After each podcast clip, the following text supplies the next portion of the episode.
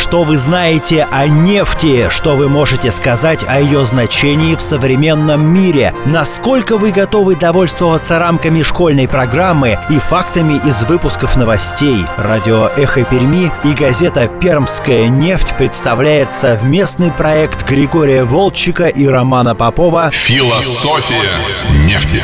Предстоящему 30-летию компании «Лукойл» посвящается. Это программа «Философия нефти». У микрофона Роман Попов, Григорий Аркадьевич Волчек сегодня мой собеседник, как и обычно. Впрочем, историк-публицист, а, безусловно, писатель, а, безусловно, гуру во всем, что касается нефтегазовой промышленности. Григорий Аркадьевич, здрасте. Добрый день. А, сегодня у нас выдающиеся нефтяники земли Прикамской, часть вторая. Так точно. Поехали. А, поехали. Мы посвятим этот разговор э, промысловикам, то есть руководителям нефтедобывающей компании, которая меняла свое название. А сейчас она известна как Лукойл Пермь. А, начнем с фигуры Андрея Равильевича Кузяева. Недавно ему было 55 лет. Это дополнительный инфоповод, чтобы вспомнить об этом человеке. Он э, начинал как э, бизнесмен, не имеющий прямого отношения к нефтянке, но на каком-то этапе он приобрел крупный пакет акций Лукойл Пермь, и было принято нетривиальное организационное решение выделить э, нефтедобывающие активы пропорциональные этой доли в отдельное предприятие. И вот это предприятие получило название ЗАО Лукойл Пермь и объединило э, два из пяти имевшихся тогда Пермской области, ныне в Пермском крае, нефтегазодобывающих управлений. То есть южные промыслы, они остались под эгидой предприятия «Лукойл Пермнефть», а северные промыслы, а также промыслы в Чистинском районе оказались в составе компании, собственно говоря, ЗАО «Лукойл Пермь». И вот такое существование, разделенное пермской нефтянки, оно продолжалось 8 лет. И, то есть э, в 96 году произошел раздел, а в 2004 году произошло воссоединение этих двух частей снова в единое целое. Эти 8 лет, они ни в коем случае не были потрачены зря, они были потрачены максимально эффективно, потому что э, именно в этот период произошло ускоренное развитие северных месторождений Прикамья, Верхнекамья, э, знаменитые Унивы, которое до сих пор является крупнейшим месторождением Пермского края по объемам добычи, Сибирское месторождение, Шушневское месторождение и так далее. Это первое. Во-вторых, в эти годы началась консолидация совместных предприятий. Их было несколько на территории Пермского края. Названия уже полузабыты. Напомню, русская топливная компания, Кама нефть, Пермтекс,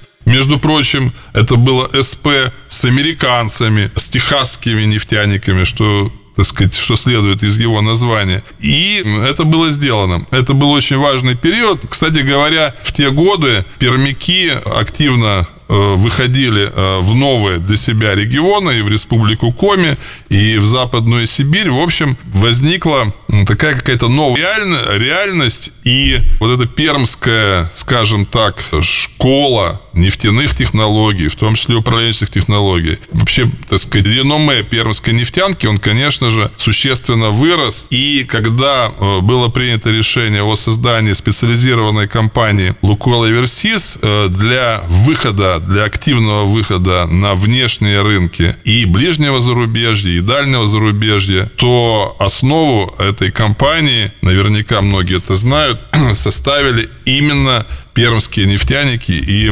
руководить этой компанией было доверено именно Андрею Кузяеву. И именно поэтому десятки и сотни пермских нефтяников оказались в самых разных уголках земного шара и приступили к разработке нефти и в Казахстане, и в Узбекистане, и в Египте, и в Ираке, и в Венесуэле, и в Колумбии, и во Вьетнаме, и так далее, и тому подобное. Это очень важно. Я думаю, что вот в тот период, в силу этих обстоятельств, пермская нефтянка стала уже каким-то глобальным, не побоюсь этого слова, брендом. Это программа «Философия нефти». Мы продолжаем.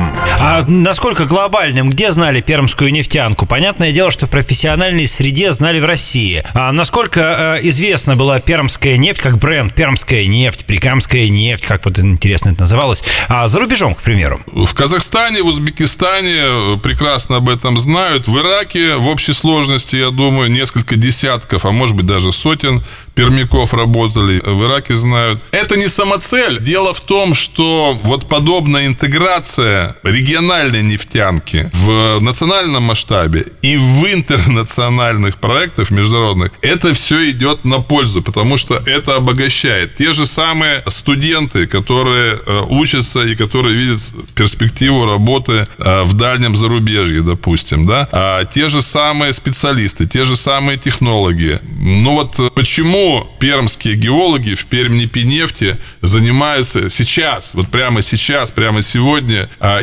иракским керном, иракскими недрами, иракскими месторождениями. Почему? Ну, ну, в том числе и потому, что в свое время было, были созданы вот такие взаимосвязи, такое сотрудничество и такие взаимоотношения. Именно, так сказать, во, верси, во времена, когда существовал Лукойл Оверсис. Но мы давайте, так сказать, вернемся к пермским реалиям. Итак, в 96 году активы были разделены, а в 2004 году активы были воссоединены, и произошло создание, собственно говоря, того предприятия, которое работает и по сей день, в том формате, в котором оно работает, ООО «Лукойл Пермь», которое действительно э, объединяет все основные нефтегазовые активы на территории Пермского края, между прочим, вышло уже за его пределы. Итак, этот процесс во многом связан с Николаевичем Кобяковым. А Кобяков Фигура легендарная, ему скоро будет 75 лет. Он, конечно же, сформировался еще в советские годы. Он был руководителем Чернушинского НГДУ, потом он был одним из руководителей Пермнефти. И вот в новой итерации он стал генеральным директором объединенной компании «Лукойл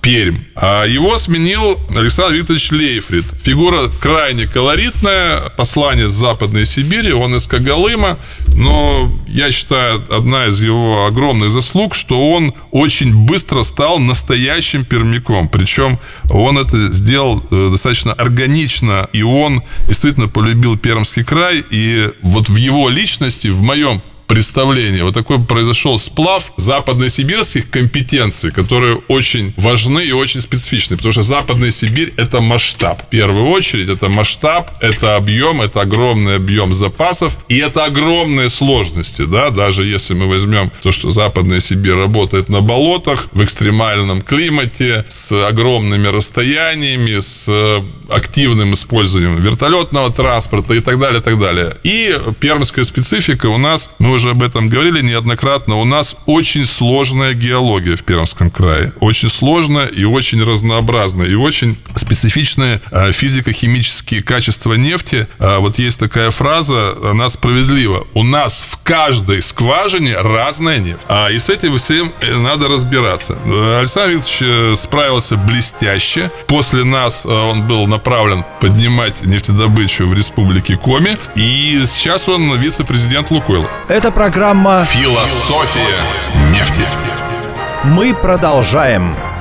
Следующий руководитель а, после Лейфрида – это нынешний руководитель Олег Владимирович Третьяков, выходец из Кагалы. Опять-таки, этот человек символизирует собой вот такой сплав, э, такой микс а западно-сибирских компетенций, о которых я сказал, и пермских, э, безусловно, компетенций. Тот факт, что пермской, у пермской нефти самая низкая себестоимость добычи в системе Лукойла, говорит, наверное, о многом о том, что работа здесь э, ведется эффективно и высокотехнологично. Я хотел бы еще подчеркнуть, что и для Кузяева, и для Кобякова, и для Лефри, и для Третьякова было характерно очень серьезное внимание к социальным проблемам. Кузяев был депутатом законодательного собрания Пермского края, и Лейфрид был депутатом. Третьяков в настоящее время является депутатом по Южному округу, Чернушинский, Куйдинский и Уинский районы. И это не номинальная позиция, а это реальный вклад в социальное развитие э, этих районов и других районов нефтегазодобычи, каковых в Пермском крае 25. То есть практически половина муниципалитетов Пермского края являются нефтегазодобывающими. Мы об этом обязательно поговорим еще. но я просто хочу подчеркнуть о том, что вот этот аспект работы, он всегда был очень заметен, очень серьезен и очень важен, и к нему относились всегда неформально и с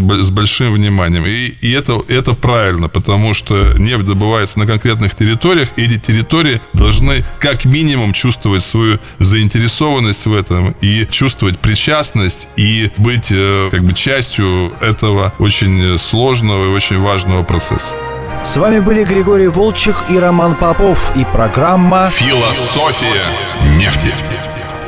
Программа посвящается предстоящему 30-летию компании «Лукойл». Продолжение следует.